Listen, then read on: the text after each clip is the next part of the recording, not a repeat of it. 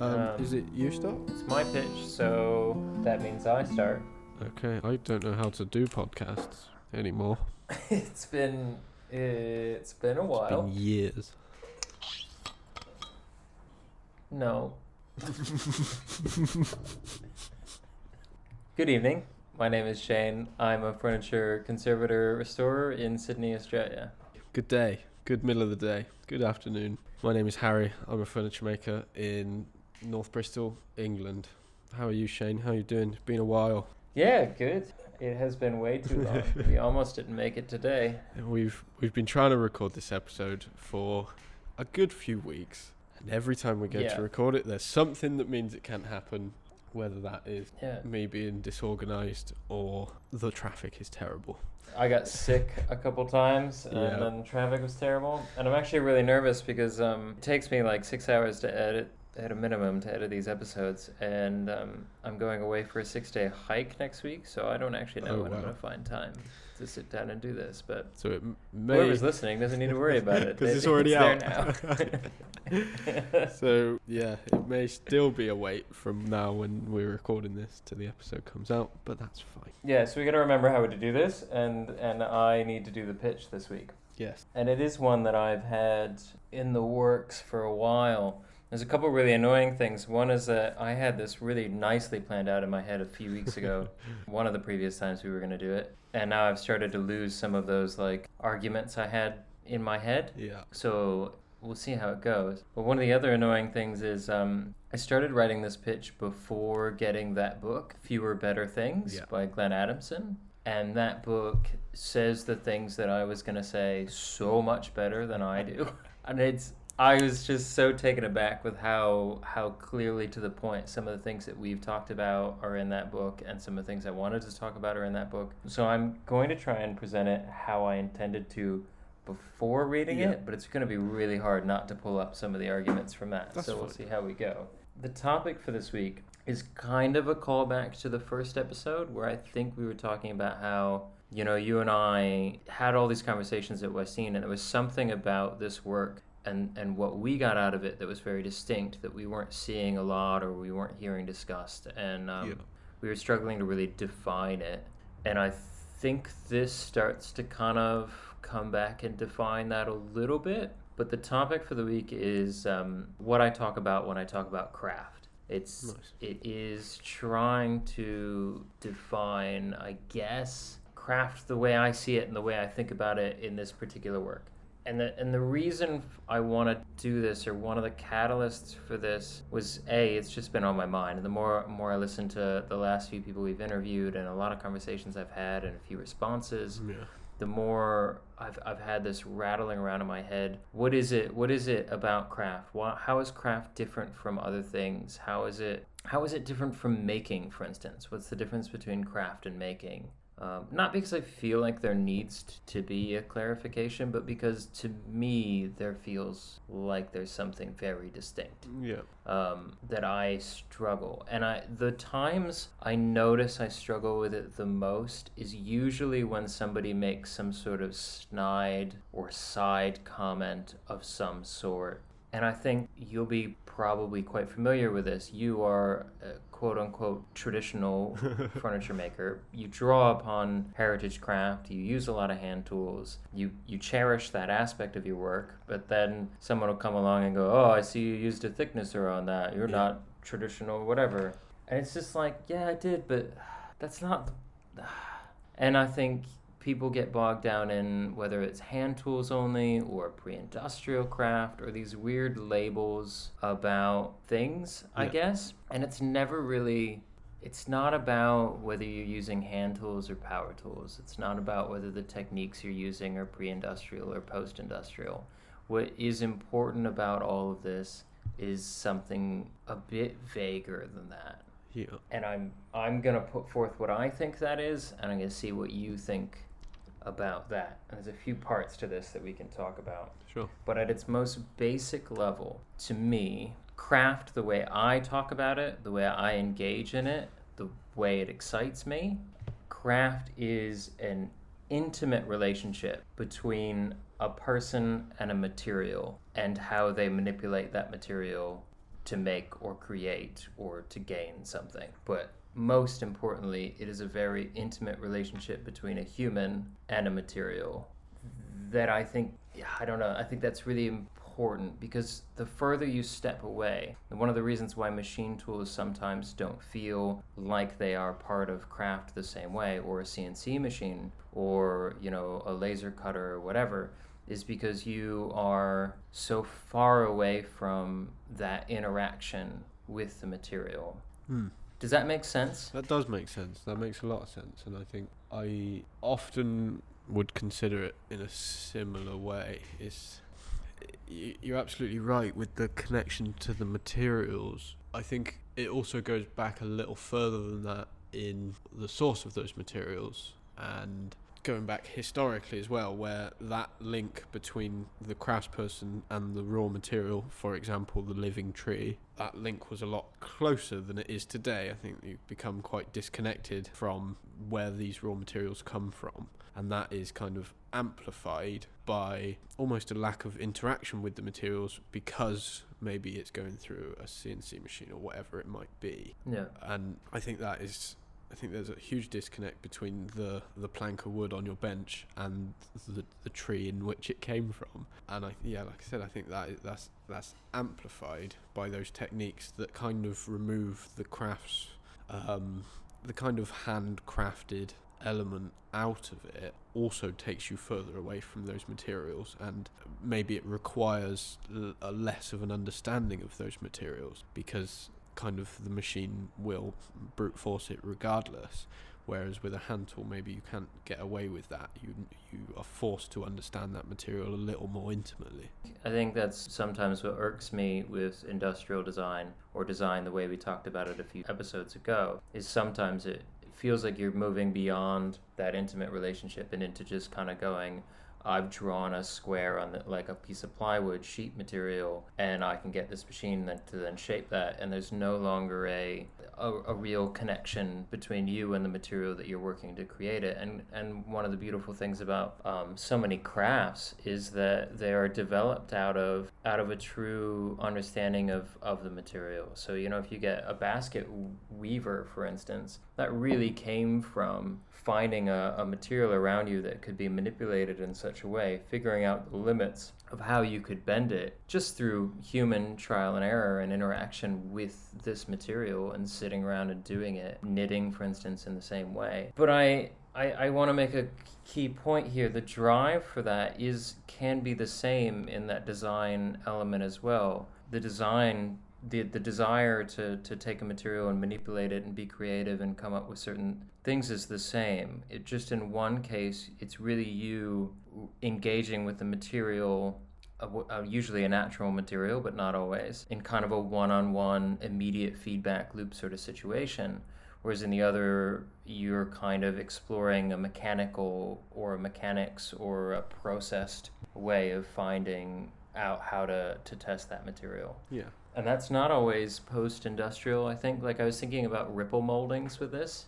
Oh yeah. Um, for those of you who don't know what ripple moldings are, look them up. But ripple moldings is such a machined thing from from way pre-industrial. I think Moxon has a has a description of how to make a ripple molding machine, but it's it's basically you're going to take this stock of timber and you're going to pass it through this device and it's just going to brute force it as you say. It's a way through this material until you have a very static pattern. And to me that's already stepping away from craft even though it's pre-industrial and even though you know if you use a flam stock it's technically a hand tool. But like it, it really just seems like it's no longer uh, that intimate connection. Is that yeah? Do you, do you see it the same? I think it makes sense what you're getting at. I'm not sure the Flamstock is a great example of that. I think Hendrik would Hendrik would would have something to say about it. I'm sure. Yeah. Just to clarify a little, Flamstock is. I, I, I, I, I don't know enough about it, but it's a, essentially a jig that holds a cutter a static cutter, a piece of iron with a kind of molding cut into it, and the piece of wood is kind of shoved through with a fair bit of force, Yeah. and kind of ripples its way through, and you get that ripple molding, which other than kind of hand carving it, there's no other way to achieve it, which is kind of the beauty of it. Yeah. The the piece of timber kind of sits on a track with a wave Yeah. on it, essentially, like a repeating wave. And then the blade, the, the basically your your cutter is a big scraper in the right shape. And so when you push the timber through, it moves the piece of timber up and down and up and down in a wave pattern, and then that cuts your molding Yeah. In onto a piece of. Just Google I it. guess Just it's look like it a, up. like a like a scratch stock, kind of with a. Anyway, anyway. But you're just kind of you, you're you're you're taking your stock and you're brute forcing it through a machine. You are you are brute forcing it through a machine, but I think that takes that takes that still takes a good level of understanding of the material and the capabilities of the material and the characteristics of the material, whether where kind of as opposed to say you were using a spindle molder not to make ripple moldings but to make some sort of mo- moldings coving whatever it is you Yeah. don't need the same understanding of the material at all really you, you I I don't know if you need that much more understanding of the material to shove a, a piece of ebony through a ripple molding machine. To be completely honest, potentially i'm not sure. I think it's the same. I think because of the amount of force on it and there's no rotating cutter at high speeds, I think there I think Hendrik had lots of pieces of timber that failed. And from that he learned Yeah. which grain patterns work, what density you need because it, it it's like scraping a piece of timber, like a piece of pine scrapes differently to a piece of oak. To me, that would be the one thing about the Flamstock, and I really wasn't intending this conversation to end up so focused on Flamstock. so the Flamstock, with the Flamstock, you actually push push the object through it. And so for that, you have to get a feel for how much pressure you need to apply. And and in that regard, you are getting a feedback response. You you did it, it, it got jammed, and you're slowly gonna learn and grow through this this process. Whereas the the the more common ripple molding machine, you actually put the, the material on a track and you crank a handle Yeah. and it sends it through. Remember the one we saw in Vienna? yeah. and that's that's further removed. You're you maybe need to know how much that crank works, but you're getting stages and stages away from that interaction, which Yeah, actually uh, brings me to to kind of the second point of this. As as craft in my mind is this intimate relationship between the two, and it is specifically an engagement with materials around us, and it and it is inherently a growth process. Craft is something that you will get better at over time by engaging with it because it is such, by its nature, an intimate relationship with the material. Yeah. You are learning through doing how how to do it, how to cut it, how to not get tear out. And it's that constant interaction with, with what you're doing with the practice and the material that means you you are growing through the process inherently. Yeah, and I think it is something that I think one of the beautiful things of it that I was drawn to, I think, was the fact that you can't learn it all through theory. Like you could be technically very, very knowledgeable on how to do woodworking, but if you've never done woodworking, you you won't develop that understanding of the material. Whether if you've you maybe you've got Yeah. the theoretical understanding of the material, but until you've kind of taken a blade to it, same with absolutely anything. I remember working with paper for the first time in the books department, and Nyla, who was teaching me how to line fabric with Japanese paper, her advice was let the wind do it, and that, and by that she meant kind of the air carries it, and you can kind of manipulate this material in such a way so it lands really flat and nicely. And I'm used to heavy lumps of wood, Yeah. so this was Kind of like com- throwing a bed sheet over the bed and yeah, kind of similar thing. And and like I knew what she was getting at, but without that understanding of how that material moves and how to interact with it, you just can't learn that Yeah. without doing it and doing it wrong. Really, to be honest, uh, Yeah. and which is the same as most things. You you kind of you have to do the cock ups to figure out how that material, how to to act with that material to get it to do what you want to kind of tame it, if you like. And yeah, Yeah. it's a it's an interesting one, and I, I think I think I, I like that part of craft a lot. The fact that it, it can't be mastered without doing. There has to be an element of practice and time and trial and error to an extent as well because there's so many different ways to do Yeah. absolutely anything and there's and there's no right way to do a specific process so maybe it, it takes that trial and error to see what works for me in my workshop with my tools with my timber and that can't necessarily just be learnt from a book or from from reading articles it, it's there's such a kind of inherent tactile, tactile trial and error process to get good at m- Yeah. working with these raw materials. I think it's just it's just lovely. You can't you can't not work with your hands to be good at it.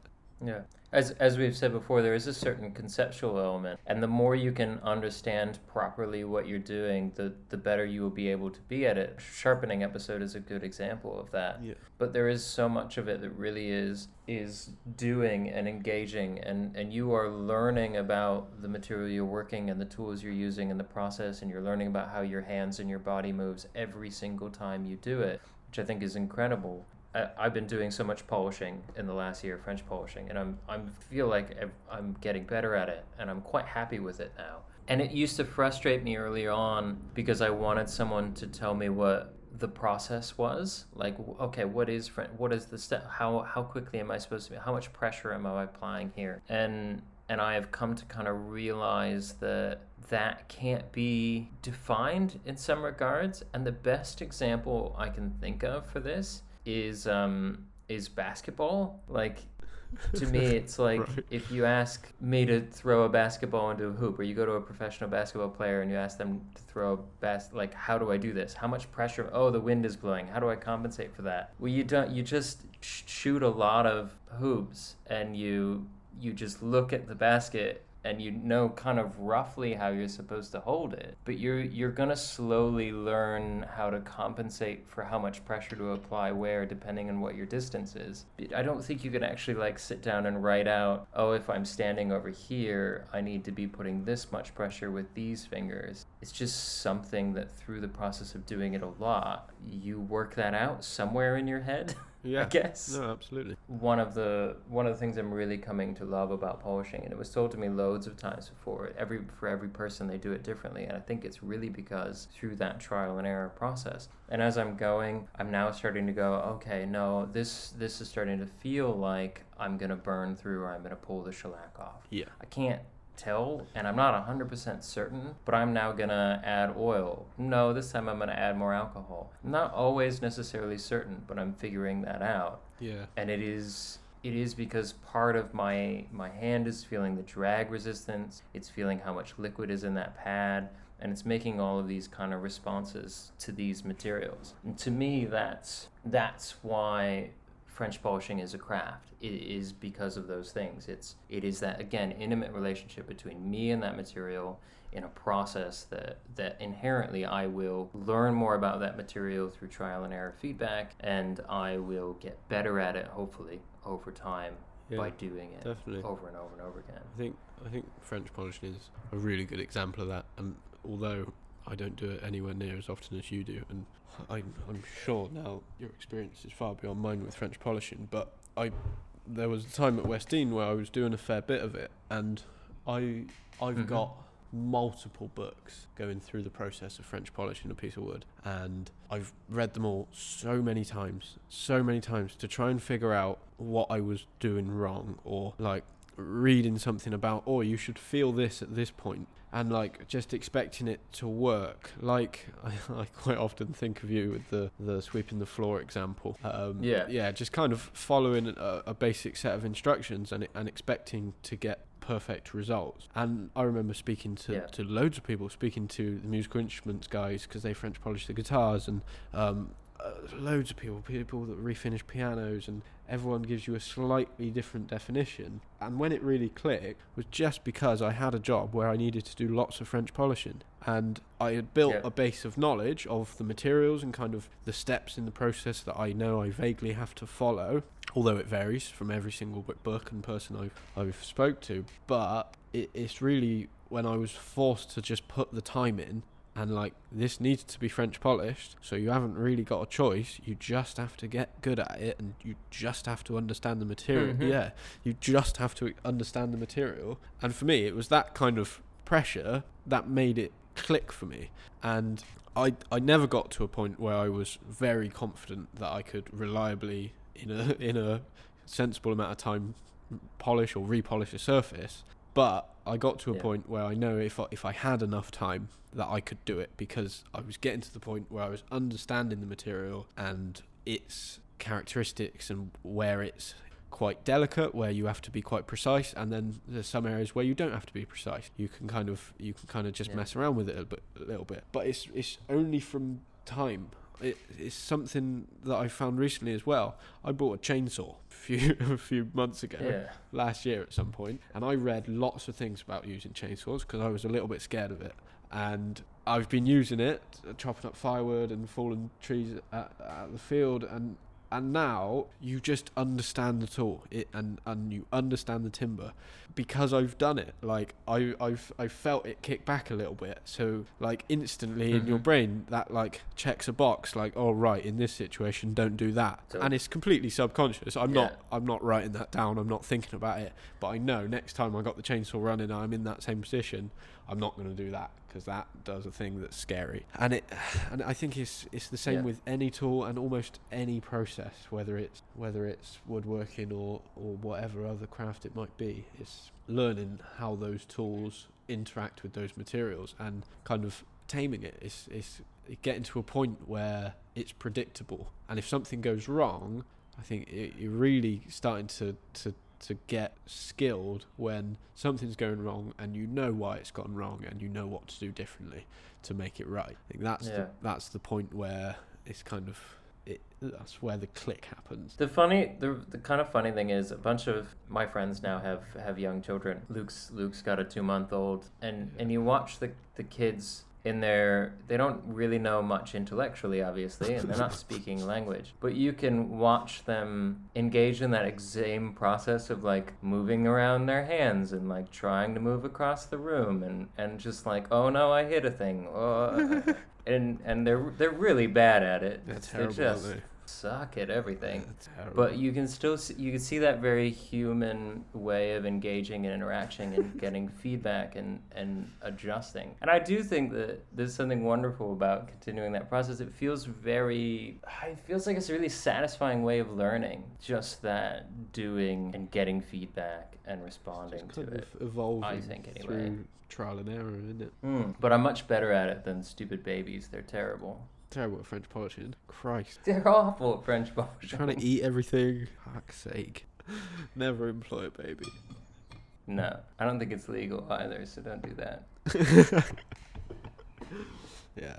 I think, and I, I kind of want to go back to why I, I want to make this argument is is I do think that, that this aspect of it is more important than whether it's hand tools or whether it's design or whether it's whatever. That that what I love about this field, what I want to be engaging with, are these aspects, and to me, they are the same aspects that make a sports person uh, amazing or sports in general really appealing or playing a musical instrument really appealing is it's it's you getting good at this process and it's a person engaging with something in a skill that that can't just be defined perfectly and for me that's what I love about this line of work Yeah. and why I'm really excited to be doing more polishing and why I really have been loving doing it because it is an aspect of the work that that has to be has to you have to go through this process to do it um, and as long as I am polishing I feel like I will always be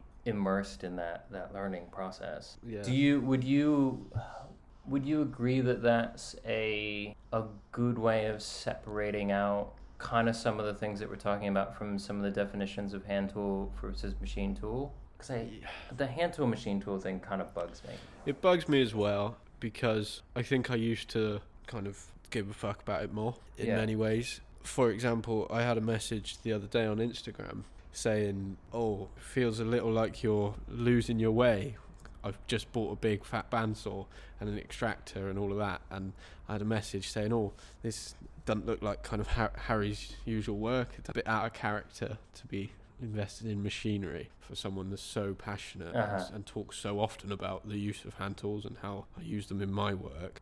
Yeah. and and it's uh, and I just I think it's it's ridiculous. It, I'm I'm not saying the use of electricity is terrible. Like it's it's that's that's not it. That's like it, it's not the argument of hand tools versus machinery. If I feel like I am kind of doing my craft justice in a way and and the material do doing the material justice as well it's that it's like i said that it's not losing that connection to the material like i use the bandsaw for cutting doing the kind of rough dimensioning work because i don't want to be rip ripping And resawing. yeah and trying to get resawing, the um, exactly and trying to get yeah. the most out of a board and that kind of thing which i i have been known to do it and i i'm sure i'll do it again ripping stuff by hand i i do enjoy Mhm. doing it and i find great satisfaction in the fact that i have the skills to do it it doesn't mean i feel like i have to do it. With the processes that i've developed and kind of my the process that work for me not not that i've come up with. I'm not inventing woodworking tools. But yeah. is with those processes the machines like there's a reason that machines have been developed be, because they they they make your life easier but it's it's when the kind of the human is so far disconnected from that material to the point where you don't have to understand wood or you don't have to Yeah. have to know the characteristics of not even just wood but that particular board it's at that point where i think there's an issue and it and it kind of starts to move away from craft Yeah. You can have a machine and power tool based process and still be crafting stuff, still be doing craft. I think it's more about your approach to the material and, and how you're interacting with the material and, and your choices in in how you how you use those materials. That's for me where where the craft is, not in my exact choice of tool. I think that's absurd. Yeah, yeah. I, I think there's a lot that can be done on a bandsaw and a table saw, and even with a domino, to make some some beautiful pieces, but that still involve you personally with that material. I, I love using a table saw. I'm not gonna lie. I really really enjoy it, and I, I love the feeling of pushing the timber through and lining that up and measuring that out by eye and picking the timber and, and the way I'm gonna cut it and get that out of the board. It's it's an enjoyable process that I feel has a, a lot of feedback in it as well. Uh, sometimes more so than than trying to resaw something by hand, if I'm completely honest Yeah. because I'm paying way more attention to that interaction, like to the material and what's happening, than just like how tired my arm is getting. um, and I, I, yeah, I think it's a better definition. I think it's a better definition, or a better way, at least for for what matters to me, than trying to get bogged down in whether or not it's pre-industrial or whether it's you know machines versus or modern materials or whatever. Um, modern materials bug me, like MDF, partially because MDF has very little longevity to it, but also because the goals of those materials are to not be timber. The, the, def- the quote unquote defects of wood, that it moves, that it has grain. These materials have been manufactured to not be that, so that you don't have to think about that material. MDF operates in every way exactly the same. It, it it's it's like someone was using a bunch of machines and going this this process of being removed works great the fault is that the material has variation in it so let's create new material that has no variation in it Yeah. and then and we don't have to think about it at all to me that apart from the environmental and the lack of longevity Yeah. that really grates against everything I engage in this process for, which is definitely to be really connecting with with the world around me on a physical level and to understand it more and to learn about it and, and to feel more connected. Definitely, and I, I think it's.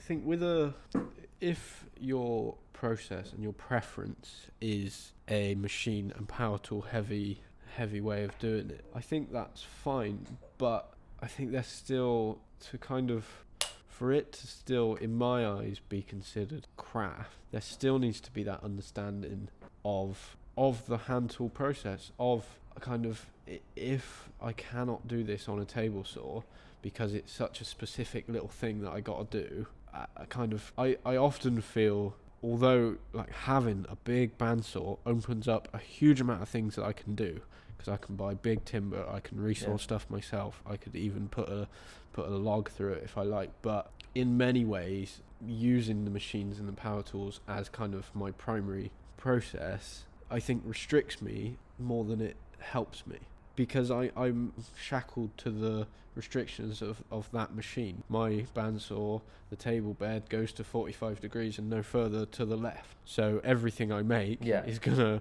is gonna be to that. But with a hand plane, I, I I couldn't care less what the angle is, but I can do whatever angle I like, and it's something that Paul Sellers talks Yeah. a lot about in his book. Is kind of the freedom that hand tools give you. Often, I think it's considered the other way. You're restricted by your hand tools because of your lack of power, Mm. which is kind of where my balance of machines and hand tools come from. If I need if I need the power because uh, to do it like physically myself is ridiculous, like resawing a big board, then the bandsaw is a fantastic help. That that's not restricting me in any way. It it, then uh, is kind of after that stage for me that the machines would come restrictive and and the freedom of hand tools is of great benefit to me. And I think you end up with different work with different a different feeling to it if you're more informed with with those with those tools. It's an every tool in some way gives gives you an ability or skill like uh, you always say you know it's every tool an,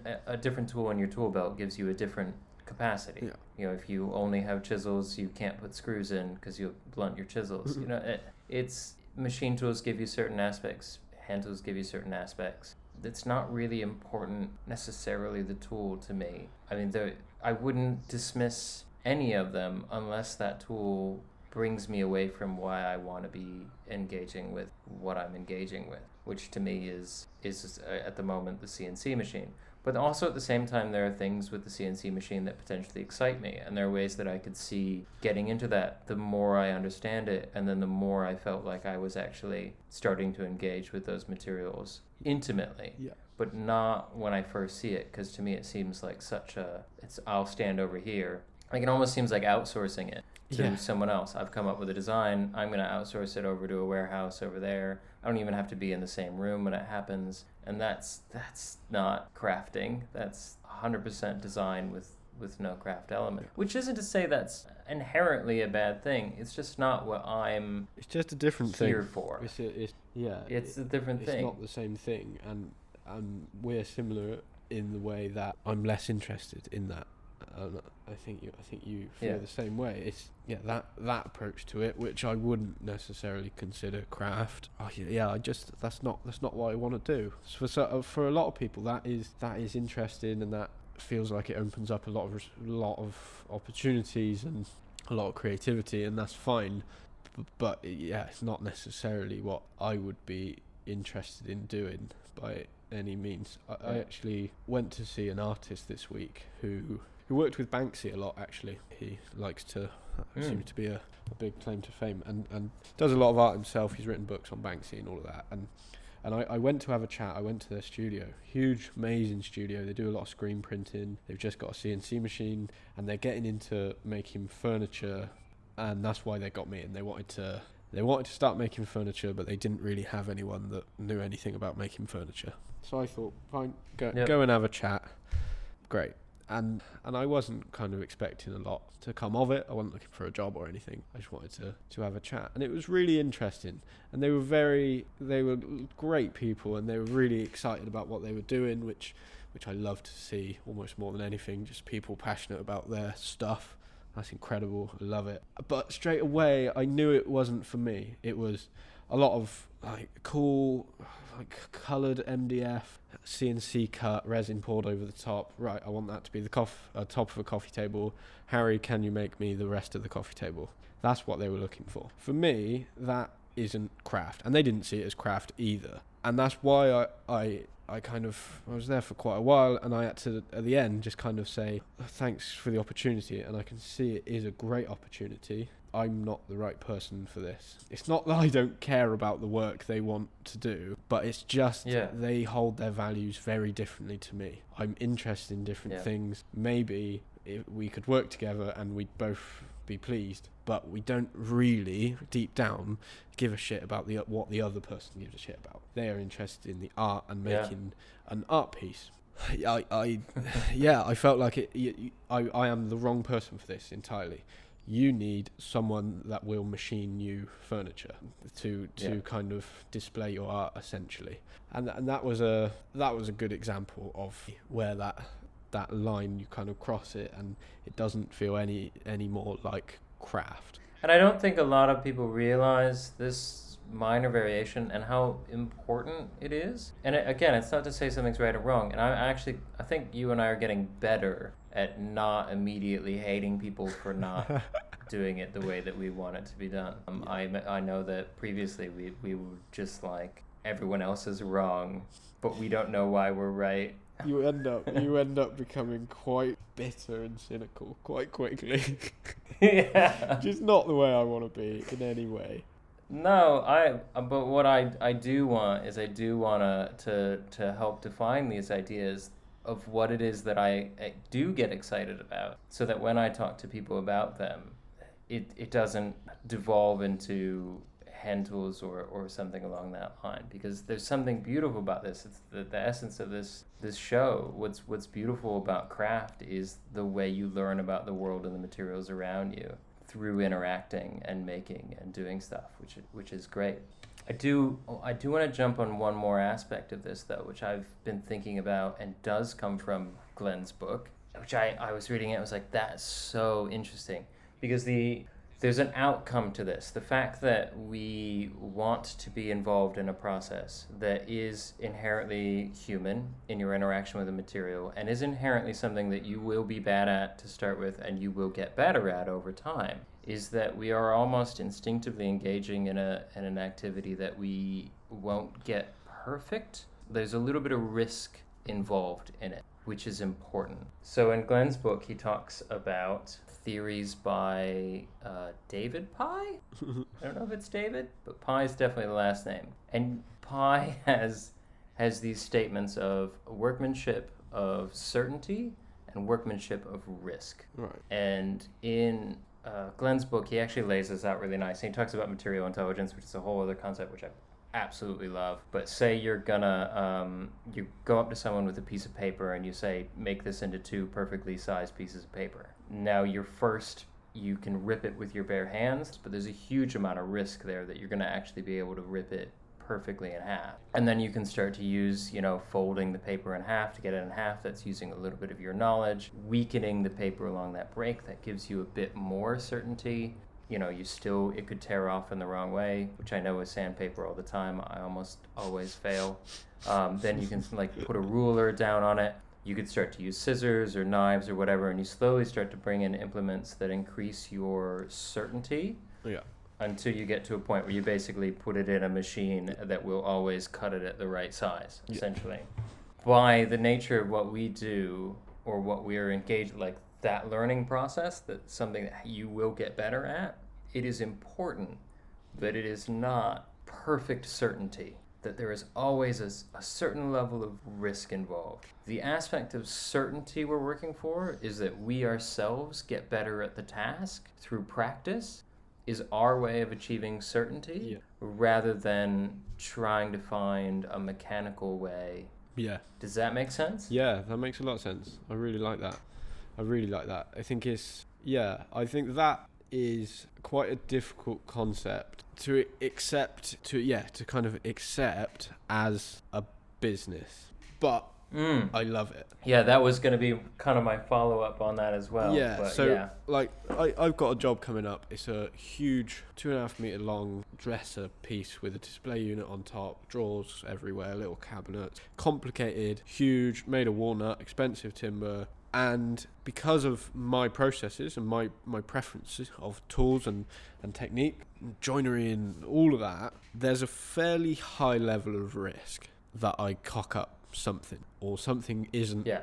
perfect. And I've been thinking about it a lot as I'm just coming up to starting this job. I got the timber yesterday, and uh, but I, I after talking to the client yesterday, I went to meet the client, and after talking to him, I walked away much more excited about the job because I knew he appreciated that risk in some way. Didn't use those words. Yeah. Um, but it's kind of it's an appreciation for the fact that this is made with human hands and not made by a Mm-hmm. machine. Because with those machines, of course, there's still risk you cock it up, but it's a it's a different risk. That risk is user error. In I've cut it on in the wrong place or I've cut it short, whatever it is. But the Mhm. machine is still going to do what you asked it to do. The machine is, unless it's set up incorrectly or something's wrong, the machine still runs the blade around at a certain speed and does the job. Whereas with a hand tool orientated process, that risk is different. Maybe, yes, it's still user error, but that risk is maybe a lack of accuracy or lack of care in a certain place or what whatever it might be. But I think after a certain level of practice, obviously that risk I think does get reduced and reduced and reduced until you're confident to take on a job such as this dresser.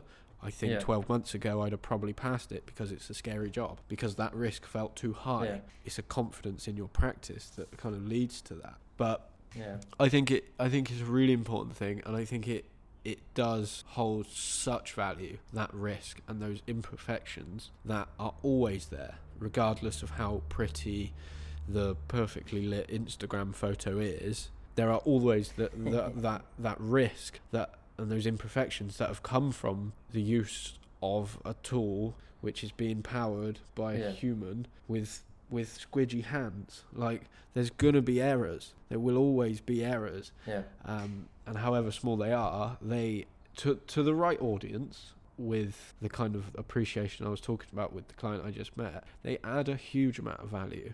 Yeah. They really do. It's I, I thought about it a lot when we were in Japan and trying to cut those joineries.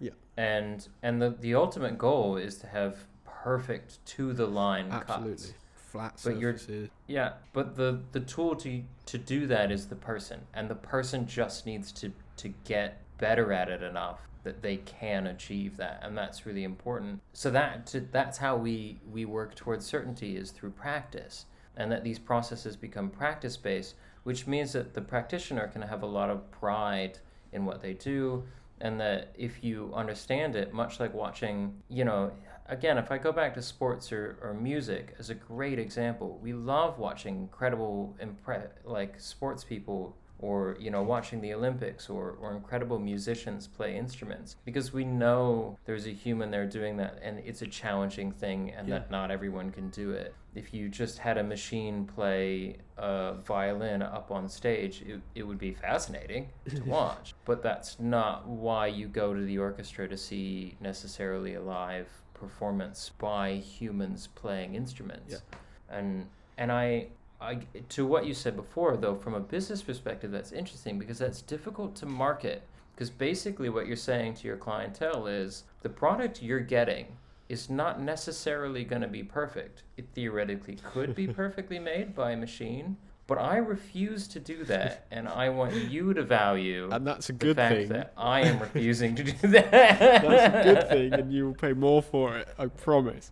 Christ, yeah, it's not an easy thing to market, and I'm I, I, I am aware. I am very fortunate to find the clients I have. Mm, To an, to an extent, I've, I've been in the right place at the right time and, and, and done the work prior to finding the clients. Anyway, it does still feel lucky that most of the people I work for, they do do hold value in that, and they see the difference between a mass-produced piece of furniture that is in inverted commas perfect and a piece of furniture that I would make and and they appreciate those values in the in the risk. Like like the the machine the, machine playing the violin on stage that that machine hmm if all is working right will play exactly the same piece of music every single time on demand And man, it would be a cool machine, especially if it was it would be awesome It- extremely It mechanical. would be really cool. It's like that marble machine. I don't know if you've seen that. Hendrik was obsessed with it.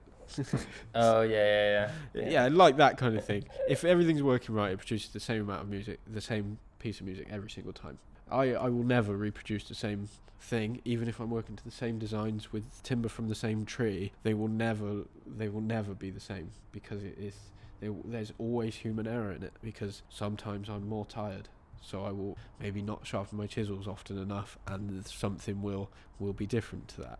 It's, it's just getting to a point Yeah. where the level of error is small enough that it can be accepted by the client. If you see what I mean. Yeah, it's tricky, but it it's an inherent aspect of what we think is important in this work that you are almost certainly guaranteeing to your client that it's not going to be perfect. Yeah, I, or, and I think that, but I think that that's really not the right perfect's not the right word. No, no. But I think it comes. I think it comes back to what we try and do with a lot of what we spend our time doing, and this podcast itself as well, is kind of spreading that awareness and having those conversations. So there are more and more people in the world that do appreciate that that difference between a mass-produced thing and a handcrafted thing. That's kind of that's the point of this crafted world and us doing the the Instagrams and talking to all these people and teaching and doing all of that. For me, if I could if I could make some more people appreciate that, not so they buy more shit off me, that's not important. but but because the world becomes a nicer place to be, people appreciate the things around them and what's gone into it rather than I bought this from this shop because it was cheap or because it was convenient I could get it today, which I understand is is, is an ideal world that's, that's never going to exist that I want to exist. But I think that's I think it's a really nice link to the whole point of a lot of what we do. Or, you know, just so that I never have to hear someone say, "Oh, why don't you just use X?" and then get really angry and bitter.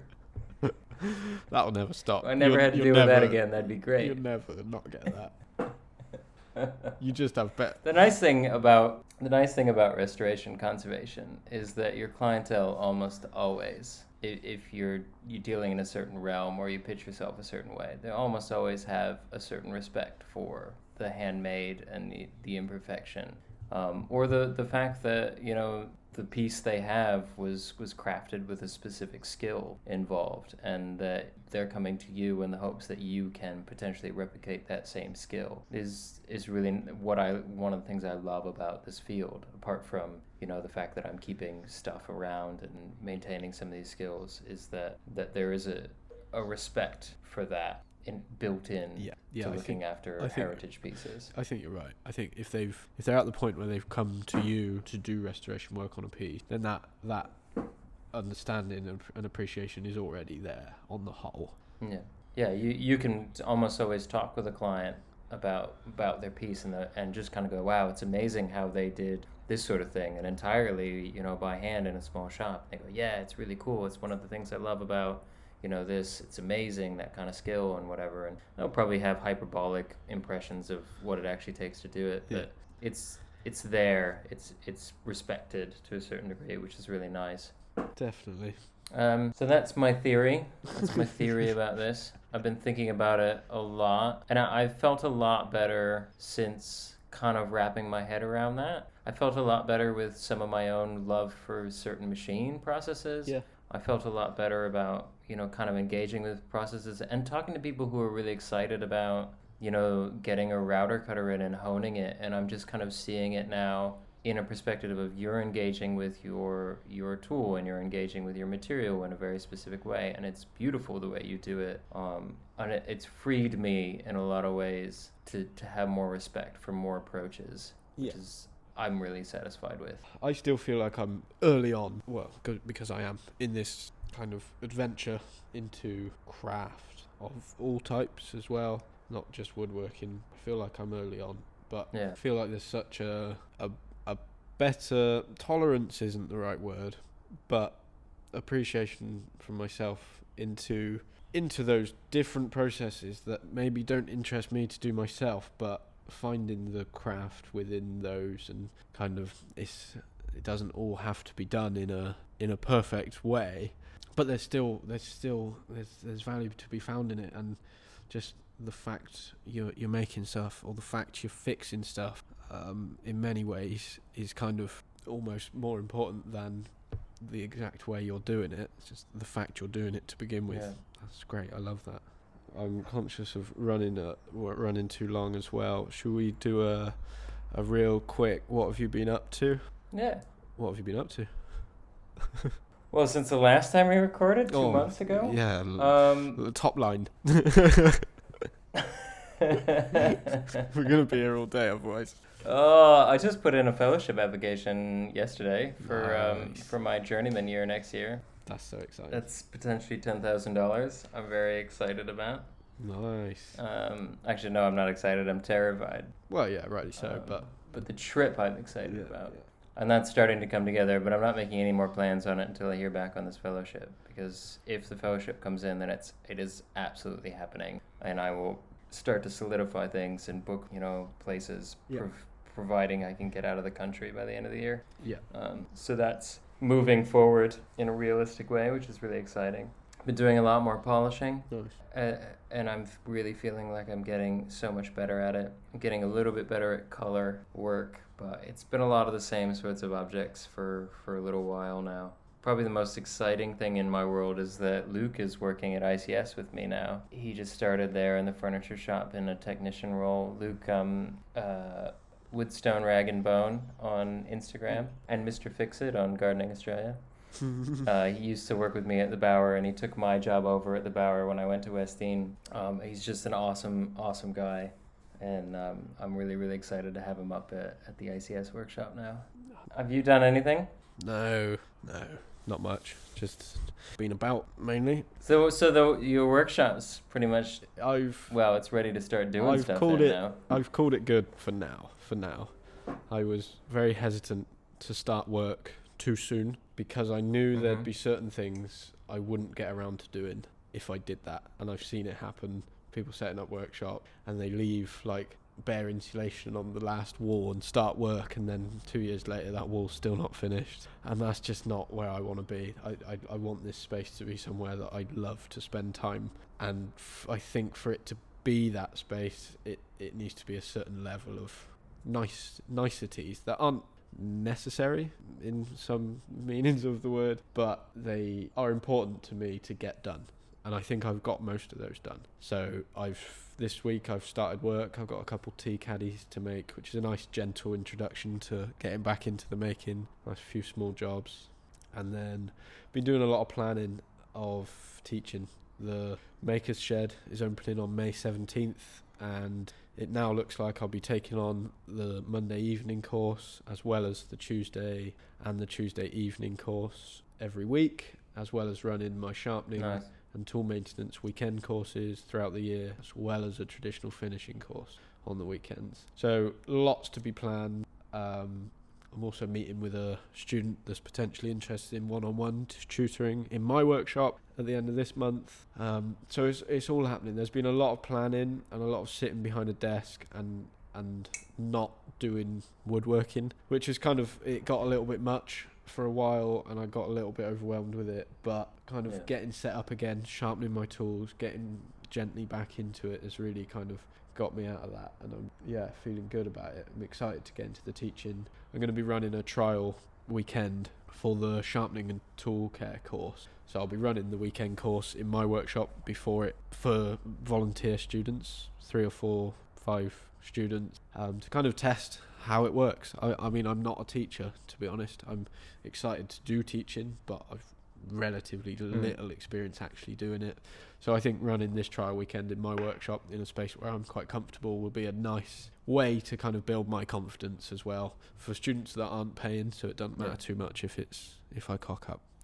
Um, so that's exciting. That should be happening on the 30th of May. That trial weekend should be happening on the 30th of May. So I am looking for one or two students. If anyone is local to me and about on that weekend, send me a message. You might be able to come along.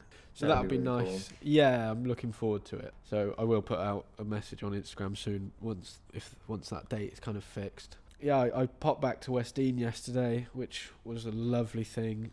Uh, I went and saw Norbert, our tutor, and went and saw a couple of clients and picked up lots of timber. Ended up being a really long day. We didn't get back till one o'clock in the morning because we were chatting to various people Jeez. for so long, and then it was a long drive home. But fortunately, I had my brother with me, so it wasn't too bad. Yeah. So yeah, been busy, and I'm looking forward to it getting to a point where everything gets a bit more predictable and kind of consistent. I can get into a better routine with the regular teaching and figuring out how that kind of weaves in between me making stuff and yeah, I'm looking forward to it. Things are starting to open back up as well. You can sit in a pub garden now, and you can get a haircut now. So it's feeling good, but yeah, scary time, but exciting time. Yeah. But it's all good. Well. I'm, I'm hoping to be there. Um, what month is it now? We're in April. we are end of April.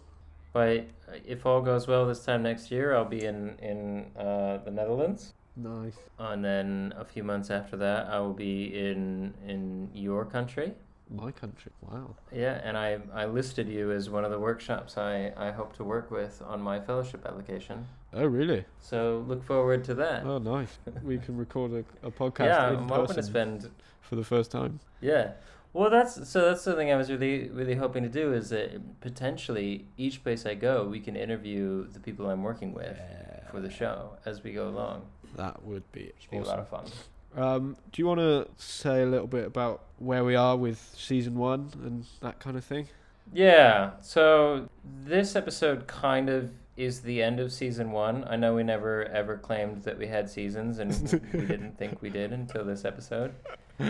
Um, but when I was thinking about it and thinking about how this this episode kind of wrapped up the concepts from the first episode, sort of, it seems like this is a pretty good natural place to to call season one over. So thank you for listening to season one. Yeah. Season two is in the works, and I, I we've got quite a few guests on board, Yeah.